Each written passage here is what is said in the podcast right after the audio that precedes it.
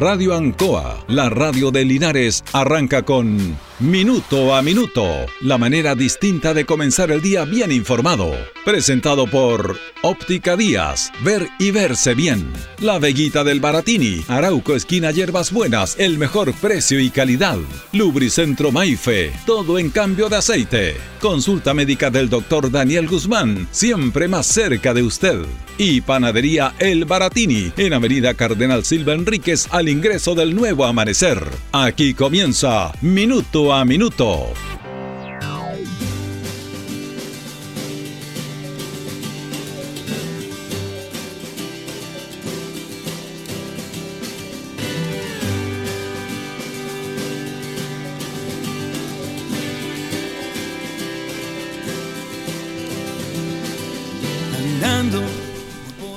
Fíjese que en este país se hizo una constitución para cuando se impone la constitución, se impone en base a fuerza de gobiernos conservadores, en base a asesinatos, a fusilamientos en este país, con mano dura.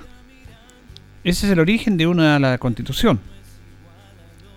Y no me estoy refiriendo a la constitución del 80, porque generalmente uno ya saca estas conclusiones, porque la, la constitución del 80 se hizo en, dictadura, en gobierno militar. Esto tiene que ver con la constitución del año 1833, que, que marca la consecuencia de la batalla del Ircay, para después de la República, después de la abdicación de O'Higgins, de que O'Higgins se va al Perú, había muchos factores y sectores que querían a través de la República tener gobiernos en sus intereses. Se estaba formando la república, era frágil, era compleja, y viene la batalla del Ircay, en el año 1829 y termina en el año 1830, donde José Joaquín Prieto derrota a Ramón Freire, y los conservadores eh, ganan, ganan esa, esa guerra civil, porque fue una guerra civil, eh, denominada la batalla del Ircay, que se hizo aquí justamente en Talca, y tiene que ver con el triunfo de los conservadores, y de ahí hasta llegar a la elaboración de la constitución del año 1833, con Mariano Gaña como uno de los principales impulsores y con Diego Portales con mano firme y dura. Y la constitución del año 1833 eliminó todos los factores que podían ir en contra de los conservadores y de sus privilegios. Los conservadores, denominados ahora la derecha chilena, los hombres de privilegio, los hombres de buen nivel económico, académico, que iban a tener ellos como un gobierno, iban a gobernar el país, no solamente iban a gobernar sus negocios, sino que también el país, a través de esta guerra civil y a través fundamentalmente también de llegar al poder. Una constitución excesivamente presidencialista, en la cual los presidentes duraban cinco años, pero se podían reelegir otro periodo. La mayoría de los presidentes duraron 10 años. Y fue una constitución que eliminó cualquier vestigio enemigo o de que pensara distinto o diferente. Fíjese que la constitución del año 1833 tuvo tres guerras civiles. 1851 en Concepción, 1859 en Copiapó y la ya conocida 1891 que, que termina con el gobierno de José Manuel Balmaceda. Y termina esta constitución en el año 1925, que es la constitución que más tiempo ha tenido que ha durado más y que privilegió los sectores conservadores durante muchos años en este país. Y, que algunos presidentes intentaron cambiar eso dentro de la misma ala, porque ahí ya con todos estos temas de las revoluciones se crea la Sociedad de la Igualdad, por el año 1853, en donde ahí es fundamental Francisco Bilbao, que fue clave en esto, porque ellos no estaban de acuerdo cómo se está desarrollando el país y cómo el país con una constitución, con un gobierno, estaba gobernando para unos pocos. Y esos pocos, eh, los muchos, estaban sumisos a esos pocos. Y vienen revoluciones, 50, 1851, 1859 y 1891, que termina con la vida del presidente de la República, José Manuel Balmaceda, por querer oponerse a todos los intereses que tenían estos sectores de privilegio. Inclusive estos sectores de privilegios significó una guerra contra Perú y, Bolivia, contra la Confederación Peruana Boliviana, porque la guerra del Pacífico es una guerra eminentemente por intereses económicos, transados ahí a través de los ingleses y, y que con trabajadores chilenos, pero se están defendiendo los intereses de las grandes transnacionales. ¿Esto les suena parecido a los tiempos que vivimos? Porque lo hemos dicho muchas veces, la historia se repite, la historia es cíclica, y la idea es, de esto es justamente sacar conclusiones para no volver a repetir los mismos errores. Ya con el gobierno de Arturo Alessandri Palma, eh, eh, empieza a incorporar a los movimientos populares y obreros en las decisiones políticas de Chile. Y es por eso que se enmarca también la constitución del año 1925, que es una constitución que está también apoyada por el mundo militar. Los militares fueron al Congreso en esa famosa sesión donde sacaron los sables. Se le hablaba del ruido de sables porque estaban eh, disconformes en relación a los sueldos que ellos ganaban, que se les estaban quitando algunos privilegios, y no hallaron mejor manera que ir dos días consecutivos al Congreso, instalarse y empezar a hacer sonar los sables, como una sonada, como una presión. Y es un tema súper complejo que, complicó la vida política de Chile entre el año 1925 y 1927. Hubo incluso, ahí, están dos linarenses presentes, Arturo Alessandri y, Carlos Ibáñez del Campo con asonadas, con golpe de Estado, con muchas situaciones puntuales. Pero ahí termina la, la constitución del año 1833 en, en, el año 1925. Esas dos constituciones fueron instaladas con el poder conservador y a sangre y fuego. Por eso es tan importante lo que está pasando ahora y que hay muchos sectores que quieren invalidar a quienes están elaborando la nueva constitución y buscan cualquier fragilidad, y todos los seres humanos y las instituciones, por supuesto, que están conformadas por seres humanos, somos frágiles. Buscan cualquier fragilidad para tratar de evitar los cambios. Es increíble cómo están metidos en esto. Es muy complejo esta situación porque esta constitución se, se supone que nos va a representar a todos. Que es la eh, que es justamente la voluntad de muchos chilenos que en el cual participamos y nosotros elijamos a nuestros constituyentes, nosotros, a través de un pueblo, a través de un plebiscito, a través de una votación libre, informada, como aconteció. Pero claro, estas constituciones o convencionales, quienes están elaborando los constituyentes, son seres humanos y se equivocan. Pero no todos. Pero aquí buscamos cualquier hierro, cualquier error para invalidar a quienes están desarrollando la constitución. Y aparecen, aparecen ciertos sectores interesados en no cambiar ni, una coma de la constitución, porque están felices con la actual, para buscar situaciones.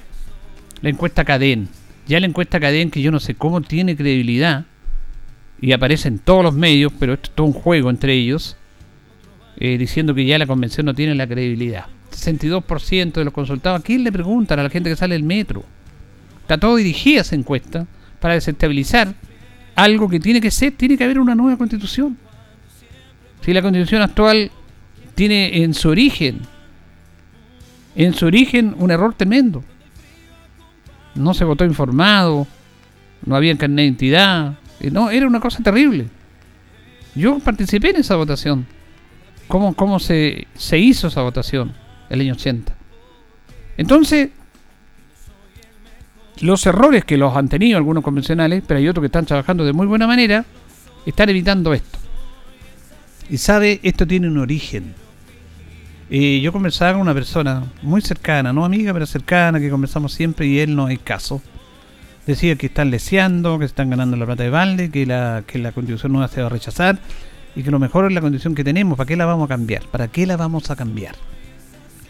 cuando reclamamos todos los días situaciones puntuales que se dan y que permiten que la constitución en el aspecto político, en el aspecto de decisiones, en el aspecto de leyes, estén favoreciendo a unos y no a todos. Es impresentable en este país cómo grupos económicos tienen la representación total del mercado. Es un país como Estados Unidos, que es el más capitalista, el libre mercado de todos, no está permitido.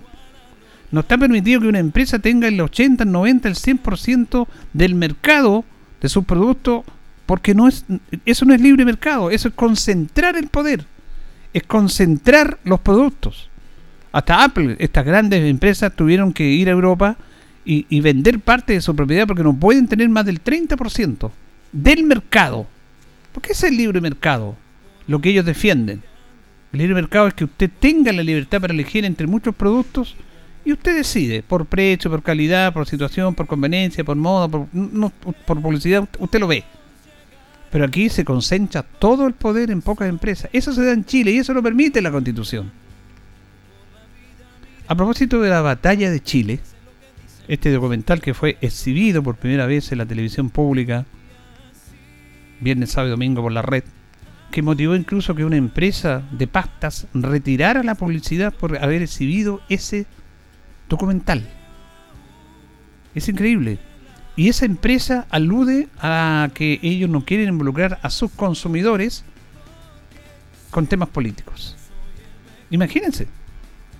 Ellos y los que compran estos productos tienen diversidad de opinión, diversidad de ideológica, pero no pueden decir, no, es que estamos no los pueden meter política en, en mi propaganda porque eso atenta contra la libertad de mis consumidores. Eso tiene otro nombre. ¿Y sabe por qué pasa esto? Pasa porque Chile no acepta situaciones puntuales. Chile tiene que decir las cosas como son. El pueblo alemán, el pueblo japonés, que cometieron atrocidades durante la Segunda Guerra Mundial, los japoneses invadiendo Manchuria en China, y todo lo que pasó con el holocausto de los nazis, ellos condenaron eso como pueblo, pidieron perdón y condenaron. Y nadie puede tener esa ideología, no está. Y si lo hay, porque nos faltan las personas que igual hay fanatismo y extremismo, eh, eh, la ley les cae duro. No están permitidas esas ideas que mataron a millones y millones de personas indefensas en el mundo. Y los alemanes dijeron, esto es falta, violación a los derechos humanos, eh, este es un holocausto, lo condenamos, pedimos perdón, y no puede ser, nunca más. En Chile, el 11 de septiembre, con la violación de derechos humanos, se relativiza. No es que era comunista, no es que era socialista, no es que era terrorista, bienvenido está que, que lo mataran. Eso es impresentable. El mundo político no ha tenido la valentía de condenar y de decir las cosas como son. Personas que pensaban de una manera, que eran adictas al gobierno de Salvador Allende por un proyecto social, fueron encarceladas, fueron fusiladas, fueron deportadas, fueron exiliadas, les quitaron su trabajo. Eso es condenable absolutamente. No tiene ningún matiz. Pero la clase política cobarde de este país no es capaz de condenarla. Hemos tenido que ver a los familiares de los detenidos desaparecidos, corriendo, buscando a sus familiares. Todavía no los encuentran porque quienes se los llevaron ni siquiera tuvieron la valentía de entregar los cuerpos. Los mataban y los botaban al mar, los enterraban. No estoy inventando, no estoy hablando de una fábula, no estoy hablando de un cuento, estoy hablando de una realidad. En Pisagua se vieron los cuerpos de las personas que el único pecado era ser de izquierda. ¿Quién determina si es de una ideología para matar a otro? Eso nunca se ha condenado en este país, ni por los tribunales de justicia, ni por los políticos que se acomodaron. Veía una entrevista antigua al presidente Elwin diciendo que no, que no había para qué cambiar la constitución de Pinochet después, después de que él fue presidente ya. No hay para qué cambiarla, está bien. La hemos, hemos hecho algunos cambios. Claro, han hecho unos retoques para acomodarse a sus intereses. Las cosas son como son. Y mientras no cambiemos y no tengamos el discurso claro de decir que fue un asesinato, que personas que no sin juicio fueron fusiladas, fueron sacadas de sus cárceles, de su celda y las llevaron a matarlas en la caravana de la muerte porque eran de izquierda. Ese era el pecado de ellos, ser de izquierda. Ahora hubo enfrentamientos y personas que cayeron en su ley, eso no lo vamos a discutir, y murieron en su ley. nosotros no avalamos eso, porque conocimos y conocemos artistas intelectuales. ¿Cuál era el pecado de Víctor Jara, por ejemplo? ¿Cantar y ser de izquierda? Para que lo hayan matado de la manera cobarde que lo mataron? De Carlos Berger, periodista que está en la radio El Loa en Calama, estaba trabajando en su radio cuando fue sacado por los militares. Fue hecho preso y después fusilado por ser de izquierda. Mario Fernández, el notable director de la Orquesta Sinfónica de La Serena, que creó la Orquesta Sinfónica de Niños. Lo fusilaron. Eso no puede ser y tenemos que decir las cosas como son. Pero quien debe condenar eso, la clase política de este país, no la condena. Hasta el día de hoy. Siempre hay peros, hay peros, hay peros. Que algunos están presos pero después de todo lo que ha pasado. No se ha condenado esto. Alemania lo condenó, nunca más. Japón lo condenó. Jamás vamos a permitir esto. Y le, le dieron el nombre que correspondía a esas acciones. En Chile, mientras no seamos honestos con nosotros mismos, mientras no maquillemos esto, vamos a seguir enemistados. Unos mirando de una manera, otros mirando de otra manera. Vamos a seguir siendo y vamos a seguir dividiéndonos. Y eso obviamente le hace mal al país. Señoras y señores, estos comienzos con valor agregado de minuto a minuto en la radio Ancoa son presentados por Óptica Díaz, que es ver y verse bien. Óptica Díaz es ver y verse bien. Usted ya nos conoce, somos calidad, distinción, elegancia y responsabilidad. Atendido por un profesional con más de 20 años de experiencia en el rubro. Convenios con empresas e instituciones. Marcamos la diferencia. Óptica Díaz es ver y verse bien.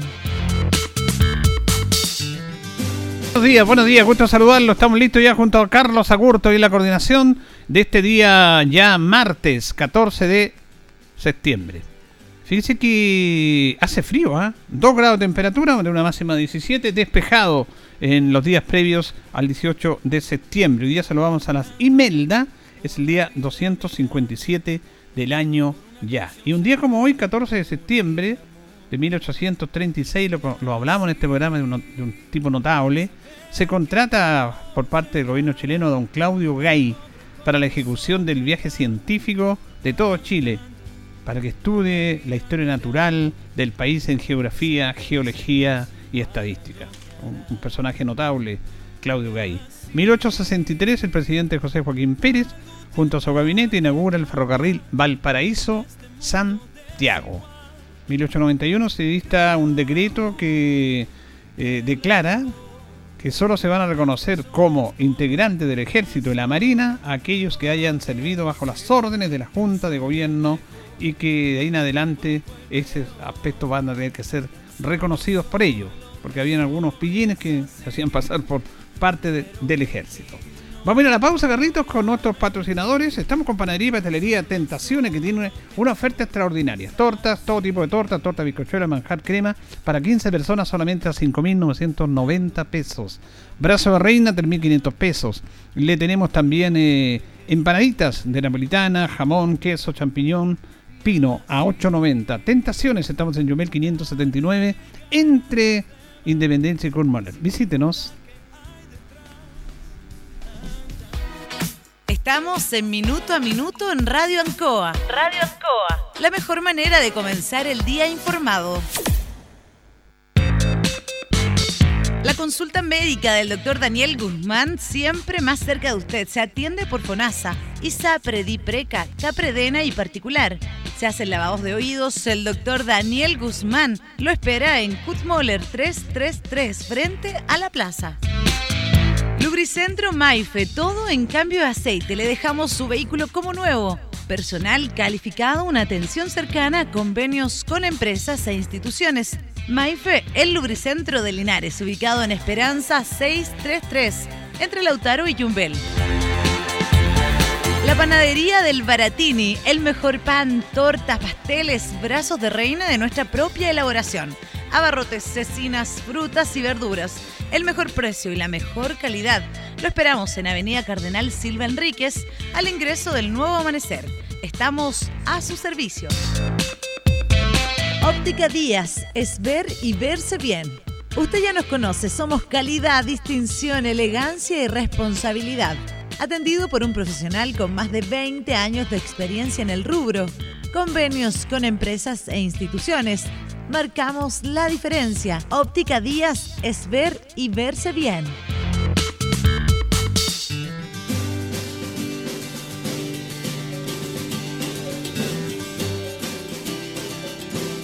Bien, continuamos, continuamos en minuto a minuto en la radio Ancoa. Ya son las 8 de la mañana con 20 minutos y vamos a hacer un contacto con don Hernán Valenzuela porque bueno, vienen las elecciones y él va candidato a Core y queremos conocer a nuestros eh, candidatos y justamente a través de esto que la gente vote en forma informada.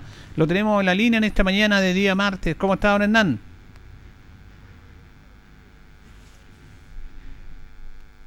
A ver, ahí teníamos a don Hernán, si lo escuchamos. ¿Ahí, ahí me escucha, don Hernán? Sí, súper bien, ahora, sí, ahora sí. ¿Cómo, ¿Cómo, está? Muy buenos días. Muy buenos días. Me gusta saludarlo a usted y a toda la audiencia que nos escucha en Linarense. Bueno, eh, justamente queríamos ir conociendo a nuestro candidato y hemos visto que usted va a candidato a consejero regional. ¿Por qué no nos cuenta primero quién es Hernán Valenzuela? Bueno, Hernán Valenzuela es un linarense de tomo y lomo, eh, de la población Buena de Linares. Eh, estudié en la escuela 1, en la escuela 1, y después me tocó estudiar en el Liceo de Hombres de Talca por un tema familiar. Y después de eso, en la universidad, yo soy de profesión ingeniero comercial, MBA en administración, y he estado, bueno, trabajando en, temas personales, pero también en muchas reparticiones públicas. Eh, una de ellas es, por ejemplo, el, Ministerio del Interior, trabajé como director de finanzas de la gobernación de Cauquenes. Ah, y también trabajé, por supuesto, en Linares, pues estuve en el Departamento de Educación, fue, que fue el primer trabajo que tuve eh, bajo la administración de Sergio Sepúlveda, que era mi profesor jefe en su momento. No, pero ¿cómo ahí dice eso? ¿Tanta edad tiene don Sergio? no, sí, pero si don Sergio era mi profesor jefe. Sí, don Sergio, tan bonito recuerdo tenemos, de él.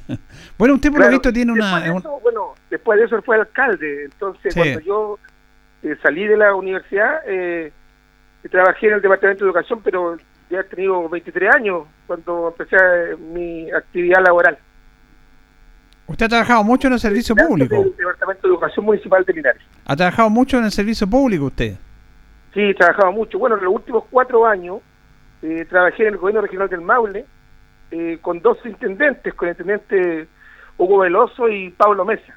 Ya. En esa oportunidad, eh, en los cuatro años que trabajé ahí, era el jefe de división de Administración y Finanzas del gobierno regional, el hombre que le hacía los cheques a todas las instituciones deportivas, el 2%, el estadio Orinares, bueno, y muchas cosas más. Ahora, eh, don Hernán, ¿qué lo, ¿qué lo motiva a usted a ir como candidato a consejero regional? Mire, primero que todo yo entiendo que cuando estuve en el gobierno regional, eh, uno ve específicamente todos los recursos que van para cada comuna y cada provincia y era impresionante, de hecho lo conversaba yo con los intendentes y el intendente, pero mire, ¿cómo va a ser tanta diferencia que existe entre el Maule Norte y el Maule Sur? Esta cosa ya es, pero es demasiada diferencia, o sea, no quiere decir que la gente del Sur no tenga proyectos, o qué es lo que está ocurriendo, que definitivamente hay una cantidad inmensa de recursos que van al Maule Norte y una cantidad mínima que va al Maule Sur, y resulta que la realidad del Maule Sur, en términos a veces cualitativos, calidad de vida, eh, sacrificio, es más complicada para el Maule Sur. Entonces, después de haber visto todo eso, ser linarense toda la vida, haber trabajado en Cauquenes por un tema laboral, eh, yo conozco el Maule Sur, pero muy, muy bien, cada una de sus comunas, y creo que uno puede hacer un, aporte eh, golpeando la mesa, buscando recursos de aquello, don Julio, donde, donde la gente a lo mejor quiere hacerlo, pero no sabe cómo hacerlo. Eso es muy importante porque Cualquier candidato puede decir, yo quiero hacer esto, pero no si no sabe dónde llegar, no conoce la línea de financiamiento, o los montos, o las trabas que hay en algún programa u otro, la verdad es que se queda con las puras ganas y al final la gente queda con ilusiones y no pasa nada, porque eso es lo que ha pasado históricamente acá en el Maule Sur.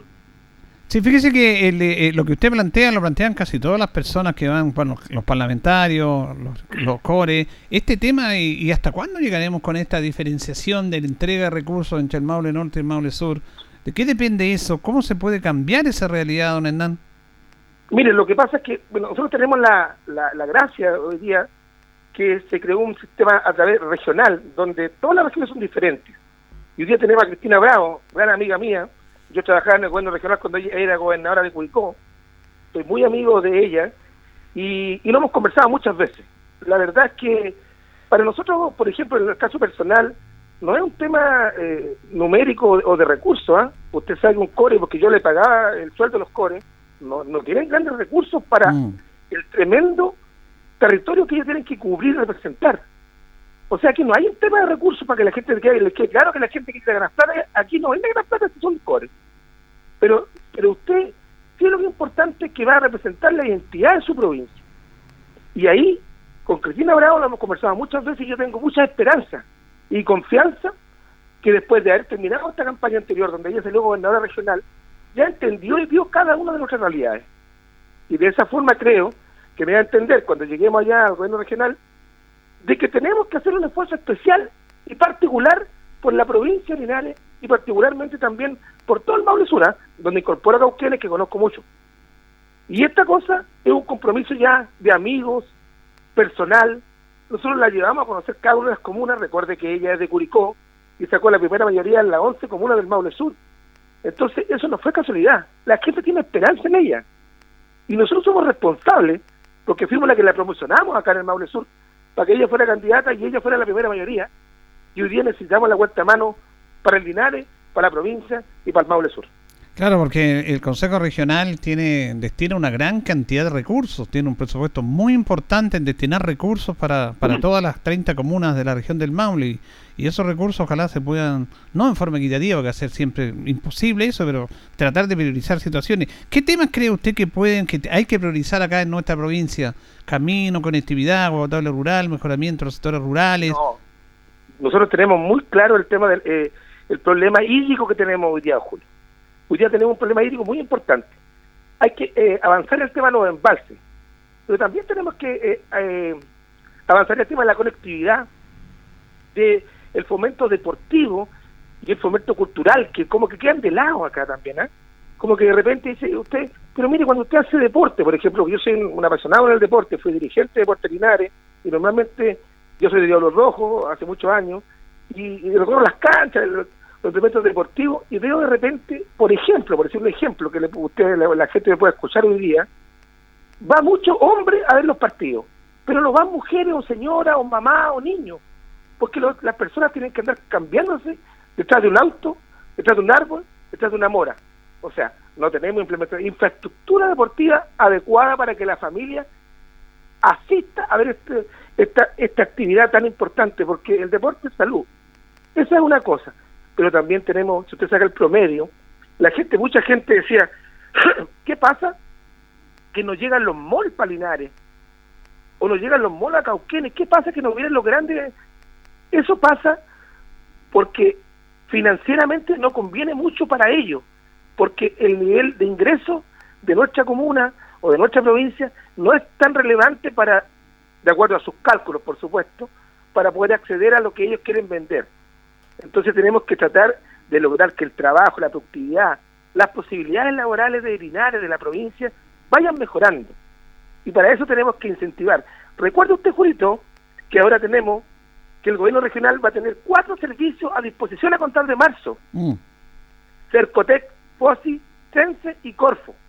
Entonces van a ser los consejeros regionales los que van a tener que influir y votar para activar los proyectos de productividad para el Maule y para toda la región del Maule. Por eh. tanto, ahí tenemos una esperanza enorme de que ya no vengan las políticas nacionales, sino que sean políticas regionales y particularmente políticas provinciales para poder entregar los recursos a la gente de nuestra realidad. Sí, eso que manifiesta usted, don Hernán, es muy importante, muy importante porque si hablamos de la descentralización y esta descentralización que se hace a través de... No puede estar solamente la figura, circunscrita la figura de, una gobernadora electa por la gente, tiene que estar circunscrita que realmente los recursos estén acá, porque está el tema del delegado presidencial que maneja todas las seremías, donde hay mucha plata ahí también. Entonces, lo ideal es que los recursos los maneje también, no políticamente la gobernadora, sino que estos recursos se manejen en todos estos temas que manifiesta usted. Pero mire, mire yo trabajo eh, muy de la mano eh, con el doctor Norambuena, Jonathan Norambuena. Y esta cosa la hablamos normalmente cuando, nos juntamos con la, con la comunidad. A ver, hay ciertas cosas que un core puede hacer, que es a nivel regional, pero en definitiva de la autonomía regional, de mayor competencia para el gobierno regional, esas son leyes, son cosas que tienen que ver los parlamentarios. Y nosotros invitamos a los parlamentarios existentes o los que vayan a salir electos el día 21 de noviembre, de que efectivamente le entreguen el poder a las regiones, porque la realidad de Arica, de Magallanes, no es la misma de la séptima región, y tampoco la del Maule Norte con la del Maule Sur. Por tanto, nosotros creemos en este proyecto regional, un proyecto lindo que ya la gente eligió a su propio eh, gobernador regional, Y podemos efectivamente, mire, son 100 mil millones solamente del gobierno regional, pero usted ve la cantidad de servicios, el MOP, el Servio, el INDAP, la cantidad de proyectos que podrían ir hoy día incorporándose a ver la realidad de nuestra provincia, de nuestra región. Eso es lo que tenemos que ir avanzando. No puede ser, por ejemplo, de que hoy día, con la ley actual vigente, tengamos que el delegado presidencial sea el presidente, por ejemplo, de la Comisión de Medio Ambiente Regional. O sea, eso quiere decir que él puede aprobar una central de paso, puede aprobar eh, una, una termoeléctrica biomasa como la que están aprobando en Parral, y ya está, fue, fue aprobada, donde ellos son los presidentes y la gobernadora regional, que es la persona que eligió el pueblo, no tiene nada que hacer dentro de esas decisiones. Y esa cosa no puede continuar. Yo soy de la idea, justo como he hablado con Jonathan, es de que el delegado provincial, el delegado presidencial ya tiene que extinguirse. Es un cargo que está en vía de extinción, porque la realidad regional la tiene que ver la autoridad electa por el pueblo, que es la gobernadora regional. Bueno, le agradecemos este contacto a Hernán Valenzuela para irlos conociendo a nuestro candidato y el candidato a Core eh, en este contacto con los auditores de Minuto a Minuto en la radio ANCOA. Muchas gracias, don Hernán. Muchas gracias, don Julio. Yo agradezco la, oportunidad y ojalá sigamos conversando porque hay temas muy importantes que estamos escuchando día a día con la comunidad y lo vamos a ir eh, difundiendo para que la gente entienda y sepa lo que estamos haciendo en terreno. Muchas gracias, Julio. Que esté muy bien, buenos días. Ahí teníamos entonces a don Hernán Valenzuela, candidato a consejero regional, eh, conversando con los auditores de Minuto a Minuto en la radio ANCOA. Ah, vamos a ir a la pausa, nos vamos a ir con los titulares del diario El Heraldo. Eh, Linares corte de suministro eléctrico por horas en varios puntos de la ciudad dejó frente de mal tiempo. Fruto el intento de fuga desde el recinto penal de Parral. Red de emergencia de Vega Ancoa, un ejemplo en el sector precordillerano. Estudio de Arquitectura busca apoyo del gobierno local para construcción del primer centro de esquí del Maule que va a reactivar economía y recaudaciones fiscales. Este es un tema que se viene trabajando hace muchísimos, muchísimos años. Este sueño de tener un centro invernal de esquí acá en el Maule, no sé, ojalá que algún día se concrete. Conformada la Selección Nacional Regional Juvenil de Taekwondo. Deporte Linares sumó su cuarta derrota consecutiva en tercera división. Obra de teatro contemporáneo online ofrecerá Casa de la Cultura de Linares. Podrían hacer actividades al aire libre en la, Casa de la Cultura, en la Alameda. Lo pueden hacer perfectamente. se quedaron pegados en el online, que es lo más cómodo. Pero ya es hora que salgan a la calle, es hora que, ocupen los espacios al aire libre y no va a pasar nada. La gente con mascarilla separada, ahí hay una emplanada muy importante para hacer esta en vivo. ¿sí? Eh, eh, eh, el online funciona, funciona bien, pero también hay un rasgo de comodidad en este aspecto. Tenemos que gestionar y llevar la cultura a la gente. Pero día me encantó ver un niño que estaba en calle Independencia tocando una flauta, tocando una quena notable él. Y se atrevió, me parece bien. De a poco tenemos que ir retomando esos temas. Vamos a ir a la pausa, Carlitos, y ya retornamos. Que a veces lo que dicen no es igual a lo que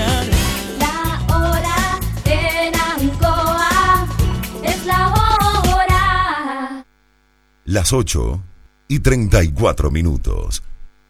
Han sido tiempos difíciles, de incertidumbre, porque las ventas han bajado, hemos tenido miedo y preocupa no saber cuándo las cosas mejorarán. La pandemia nos ha afectado a todos. Me acerqué a Oriencop buscando una solución y mi sorpresa fue enorme. Entendieron de inmediato mi situación y juntos buscamos la mejor alternativa para salir adelante con mi negocio. Reactiva tu negocio con Oriencop. Solicita tu crédito microempresas de 14 millones en 48 o 60 cuotas con una tasa súper baja. Oriencop Cooperativa de Ahorro y Crédito. ¿Conoces Market Maule? Es la comunidad de emprendedores más grande de nuestra región. No te quedes fuera y únete a esta comunidad totalmente gratis. Recibe el apoyo que necesitas para difundir tu negocio o emprendimiento. Síguenos en las redes sociales arroba Market Maule y apoya el comercio local comprando en www.marketmaule.cl. Con Market Baule activemos juntos nuestra economía regional. Ven y disfruta tu panorama 18 con Casino Marina del Sol. Este jueves 16 de septiembre juega con tu tarjeta MDS en tus máquinas y mesas favoritas y participa en el sorteo de 4 millones a repartir en efectivo. Así es, y desde este lunes 13 hasta el domingo 19 no te pierdas nuestras tentaciones 18eras. Más información en marinadelsol.cl Casino Marina del Sol. Juntos, pura entretención. Soy la abogada Paula Nuche, candidata a magíster en Derecho en la Universidad Católica de Chile. Mi oficina está ubicada en Max Jara 774. Te puedo apoyar en divorcios, pensión de alimentos, relación directa y regular, cuidado personal, medidas de protección, entre otros. Búscame en redes sociales como abogada Paula Nuche. En CGE queremos que estas fiestas patrias festejes seguro y con energía. Por eso, si vas a hacer un asado en casa, recuerda revisar cables y enchufes que estén en buen estado y lejos del fuego. Son consejos de seguridad para un 18 con alegría que te los da CGE con mucha energía. El COVID-19 lo vencemos. Esta semana corresponde embarazadas, niños con comorbilidades específicas entre 6 a 11 años, adolescentes de 14 a 17 años, rezagados desde los 18 años y segunda dosis a población vacunada hasta el 22 de agosto con Sinovac, AstraZeneca y Pfizer. Continúa además la vacunación con dosis de refuerzo a personas de 55 y más años vacunadas con segunda dosis Sinovac hasta el 9 de mayo y personas inmunocomprometidas desde los 16 años. También la inoculación de refuerzo a menores de 55 años vacunados con segundas dosis Sinovac hasta el 14 de marzo. Asiste al gimnasio municipal. Entrada por calle Francisco Antonio Encina de 9 a 15 horas y en el sector rural en las zonas habilitadas. Linares Corporación Municipal. Tú nos impulsas.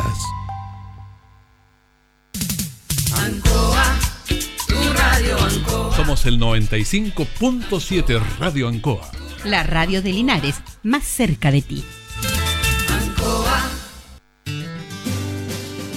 Ya nos están separando 21 minutos de las 9 de la mañana de este día martes 14 de septiembre. Estamos cerca del 18 de septiembre, ¿ah? así que atento, atento. Segundo año distinto, diferente, pero vamos a ver si pasa luego esto. Vamos a establecer un contacto y saludamos al doctor Jonathan Norambuena, candidato a diputado, que lo tenemos en línea. ¿Cómo está, doctor? Buenos días. Buenos días, Julito, ¿cómo le va? Bien, aquí estamos. Le, le quería preguntar de usted eh, está de acuerdo con que se hayan suspendidos suspendido todo lo que es la fonda, las ramadas, las actividades masivas acá en nuestra zona. La gran mayoría de los municipios lo han hecho, eh, básicamente por la prevención. Eh, ¿Qué opina usted de eso?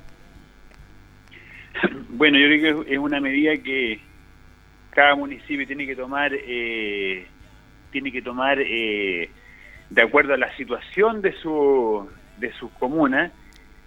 En lo personal creo que eh, a pesar de, de- de que es importante que nos cuidemos y todo eso, la gente también eh, eh, tiene, tiene, está viviendo otro problema, Julio, que es un problema de la salud mental. Mm. Ya esta pandemia, el encierro, la restricción gigantesca que ha habido, eh, ha afectado mucho a las personas, a los niños, Julio, eh, a las familias en general, que, lamentablemente los tiene súper aislados. Entonces, creo que es una medida que, que es buena, pero, pero que también en el futuro quiere evaluando la situación del, del país eh, y la salud mental también de las personas que créeme Julio, yo estoy en la consulta y está realmente muy afectada desde el más chico hasta el más viejito.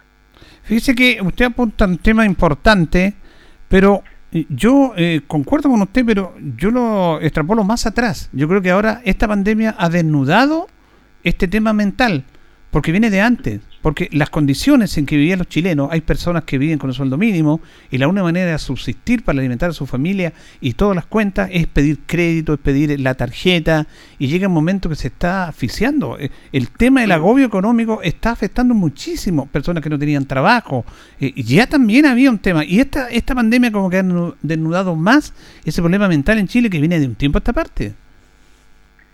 Claro, de todas maneras, Julio, lo que pasa es que eh, cada, cada época tiene su complejo. Por ejemplo, antes, eh, efectivamente nos agobiaba el tema de, de, los, de, los ingresos bajos para todas las posibles, en el fondo, eh, ofertas en cuanto a productos que existían.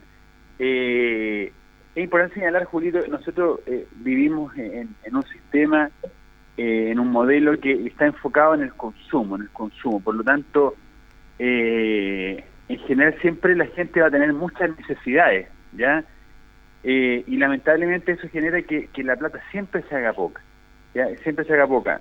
eh, pero sin duda alguna, eh, sin duda alguna que las cosas van, van cambiando. O sea, eh, yo creo que la pandemia generó que el tema del consumo cambiara al encierro y que se valorara muchas veces, en el fondo, cosas como compartir en familia, salir, más que comprar compulsivamente como se hacía antes de la pandemia. No sé si me entiendes. Sí, sí, es un buen tema ese, exactamente. Hay prioridades y este tema del consumo nos dice que nosotros tenemos que consumir y en base a lo que consumamos, a lo que tengamos, nos miran. Si tú tienes buena pinta, tienes buen auto, pero eso, como bien, bien dice usted, esta pandemia también nos sirvió para valorar el encuentro, para valorar la vida, la conversación, que a veces es tan necesaria y que ahora la estamos echando de menos.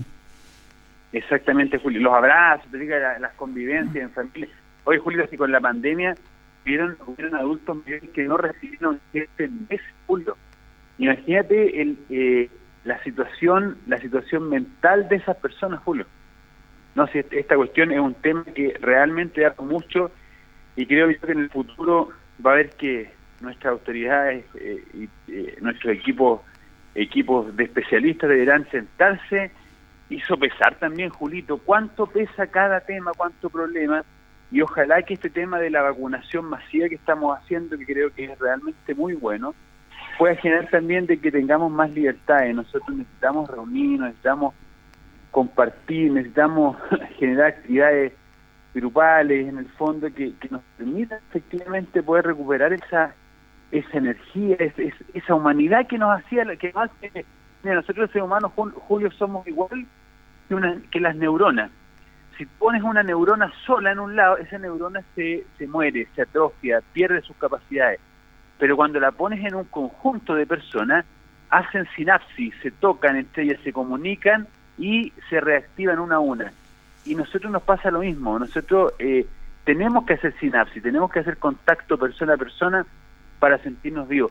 Mira, hay, hay enfermedades como, eh, eh, como las crisis de pánico, la depresión, los trastornos de angustia, que se incrementa se incrementa cuando tú pones a una persona, sobre todo a una mujer sola en una en una en una casa aislada de la gente. Se incrementan y disminuyen cuando las pones en contacto con otras personas y haces que conversen y de una u otra manera que pierdan en el fondo eh, eh, la concentración en lo que les está pasando. Fíjese, fíjese doctor, como estamos con el doctor Jonathan buena que en el tema mental, y a veces usted lo puede explicar médicamente más, pero está claro que en, el tema de las estadísticas, que en esta época, en septiembre en adelante, cuando supone que viene la mejor vida, el mejor clima, el, el cielo azul, es cuando más se suicidan personas. Y es una cosa como contradictoria. ¿Y qué tiene que, tiene que ver con lo que dice usted, con, con que a lo mejor viene el tiempo bueno, pero su cuerpo no se lo permite, su mente no se lo permite, se aíslan, porque es verdad, las estadísticas están ahí. En esta época, cuando más personas se quitan la vida. Exactamente. Es verdad, mira, yo, bueno, algo tendrá esta época, algo tendrá esta época, pero efectivamente es así. Pasa, hay, de hecho, hay una depresión que viene en este tiempo, y yo creo que está todo relacionado. eh, obviamente, ahora con el tema de la pandemia, un poquito, eh, estos, casos han aumentado mucho más. Eh, ¿Y qué quieres que te diga? En el fondo, el tema de salud mental, yo creo que los futuros parlamentarios, las futuras autoridades, eh, va a ser el tema que les va a tocar vivir porque eh, de que nuestra población está afectada, está afectada. Y, el que no lo afectó el COVID, créeme, Julito, que lo está afectando seriamente el tema de, la salud mental. Fíjese que el otro tema también, el mismo tema de salud mental, es que una persona que tiene esquizofrenia, ya en este país no tiene tratamiento. Eh, prácticamente se ha invertido muy poco en la salud mental, en tratamiento para estas personas. Son personas enfermas, como todas las patologías, tienen un tratamiento y la mayoría de las personas se mejoran en base a ese tratamiento, pero eh, eh, tener salud mental en Chile con todos estos problemas, prácticamente volverse más loco, seguir en el abismo y se ha invertido muy poco en salud mental en este país. Mira, nuevamente Julio, volvemos al modelo. Mira, yo siempre, bueno, yo creo que los, parlamentarios tienen que generar medidas, tienen que generar medidas que efectivamente eh, vayan en ayuda de las personas. Yo te, a lo mejor va a sonar un poco, no va a sonar muy, muy, lo que te voy a decir no va a sonar muy popular entre mis colegas, pero a la gente le va a hacer mucho sentido. Mira, ¿por qué se producen estos problemas, Julito, de, falta de especialistas, de, de falta en el fondo de profesionales especializados para atender a los pacientes? Estos problemas se producen, Julio, porque realmente hay una sobredemanda de los especialistas. Entonces tú me podrás decir, obvio, pues doctor, si en el fondo todos necesitamos un especialista, pero la verdad de las cosas, Julio, es que no es así. Mira, yo te voy a contar mi experiencia, yo soy médico, yo veo muchos pacientes todos los días, ya, muchos, muchos, y de todos los pacientes que yo veo, yo siempre he hecho un cálculo que mensualmente, por ejemplo, yo derivo al cardiólogo no más de cinco pacientes. ¿ya? ¿Mm? Al, traumatólogo derivo también 5 o 10 pacientes, al dermatólogo derivaré un paciente al mes. Pero ¿cuál es el problema? El problema es que nuestro sistema está hecho para que el paciente por cuenta propia decida ir al dermatólogo, al psiquiatra, al eh, traumatólogo, etcétera. Entonces, ¿qué es lo que conseguimos con eso? El especialista es un profesional, Julito, es un profesional que estudió, por ejemplo, un, cardiólogo estudió siete años medicina, tres años medicina interna y dos años eh, la especialidad de cardiología. Entonces, cuando tú le das, cuando el paciente en el fondo viene y decide ir por cuenta propia a ver el cardiólogo, porque tiene la presión alta, por ejemplo, enfermedad que la podría tratar perfectamente cualquier médico, ya cualquier médico, tú estás encargándole a una a un profesional extremadamente capacitado que se haga cargo de una enfermedad que no requiere tanta calificación. En palabras técnicas, en el fondo, es como es como encargarle a un ingeniero, eh, a un ingeniero, no sé, pues, un ingeniero aeronáutico que se encargue de reparar y parchar la rueda de una bicicleta. Buen ejemplo. ¿Entiendes? No? buen ejemplo. Entonces, cuando tienes en el fondo un montón de especialistas viendo enfermedades que no tienen que ver ellos, evidentemente que el costo de la consulta por el tema del mercado aumenta y se hace más escaso también y obviamente que se hace menos atractivo trabajar en los hospitales porque las consultas están muy solicitadas. ¿Cierto? Sí, sí, es verdad eso. ¿no?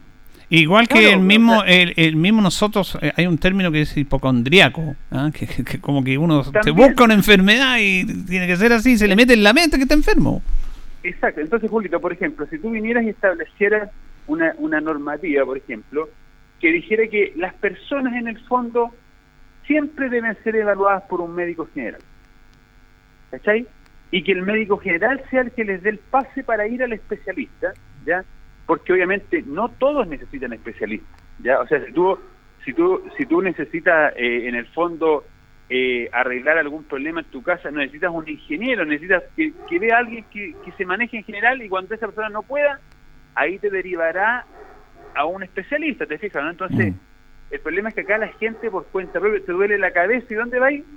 Al neurólogo. Mm. Tienes la presión alta y vas al cardiólogo. Por lo tanto, se produce una sobredemanda de los especialistas y por lo tanto la, cantidad de plata que gana un especialista es tremendamente elevada y el sistema público nunca va a ser capaz de poder de poder en el fondo equiparar lo que se gana en las consultas privadas versus lo que se gana en el fondo en el hospital. Te digo, aunque les dobles el sueldo, no lo vas a equiparar. Por lo tanto, creo que una buena medida sería sería que efectivamente hacer que nuestros pacientes vayan al especialista cuando realmente necesitan ir al especialista. Y eso lo tiene que definir un médico general, que es el que puede resolver la mayor cantidad de las patologías y que efectivamente está eh, puede en el fondo determinar cuáles son las enfermedades que efectivamente requieren que sean evaluadas por un especialista, porque la gran mayoría no lo requieren, Julio.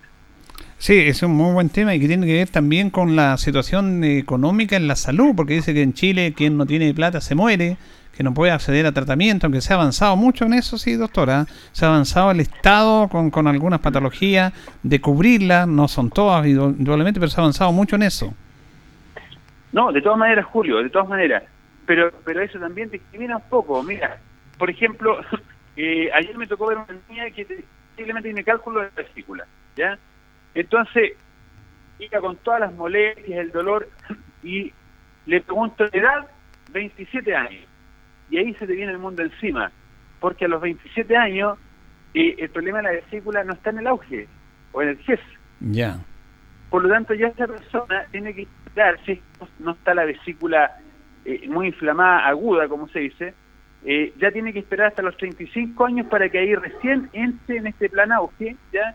Y ahí la puedan operar, ¿se fijan? Por lo tanto, también, y obviamente el hospital recibe dinero por cada operación auge que realiza, por lo tanto, el privilegio, si tú tienes un negocio donde te pagan por atender a las mujeres y no a los hombres, evidentemente que tratas de atender puras mujeres, ¿no? Mm.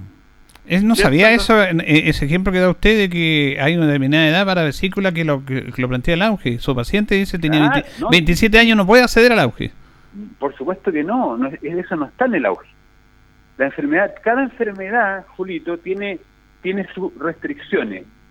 Que sea mujer, que sea hombre, que, que tenga tantos años, ¿me entiendes, no?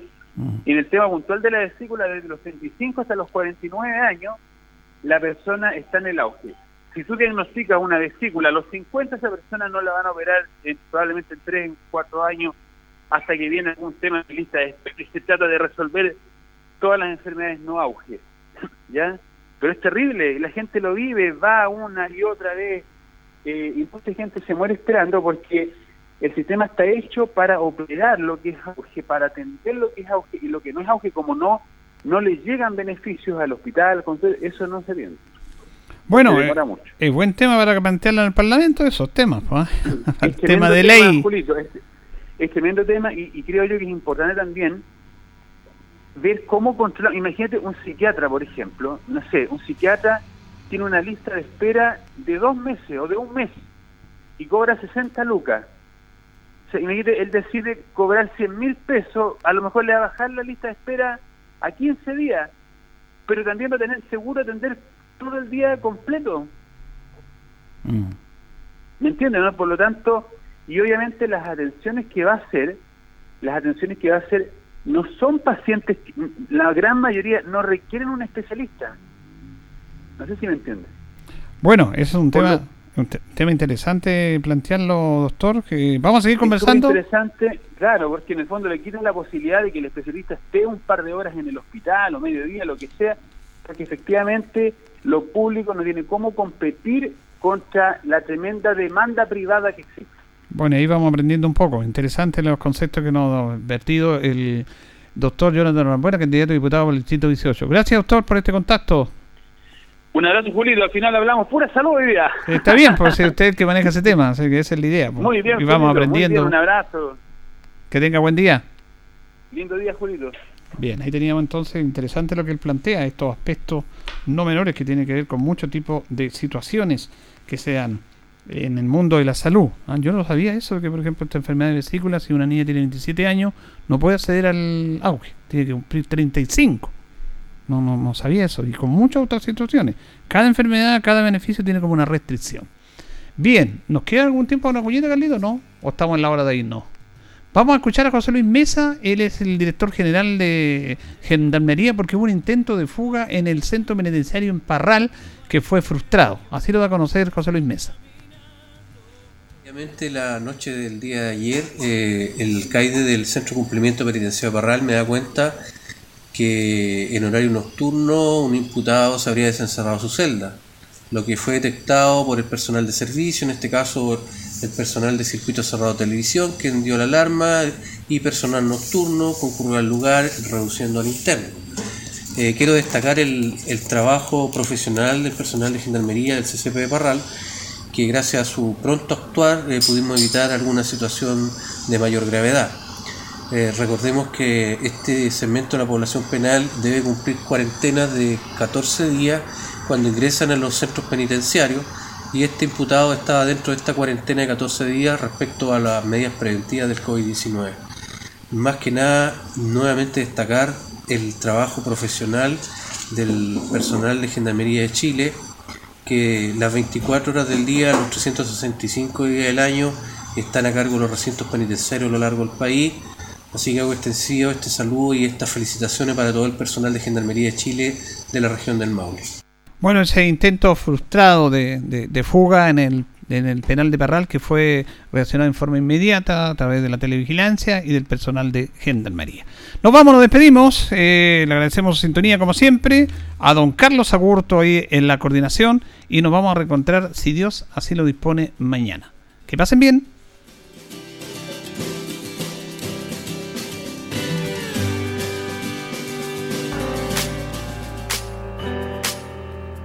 Radio Ancoa 95.7 presentó Minuto a Minuto.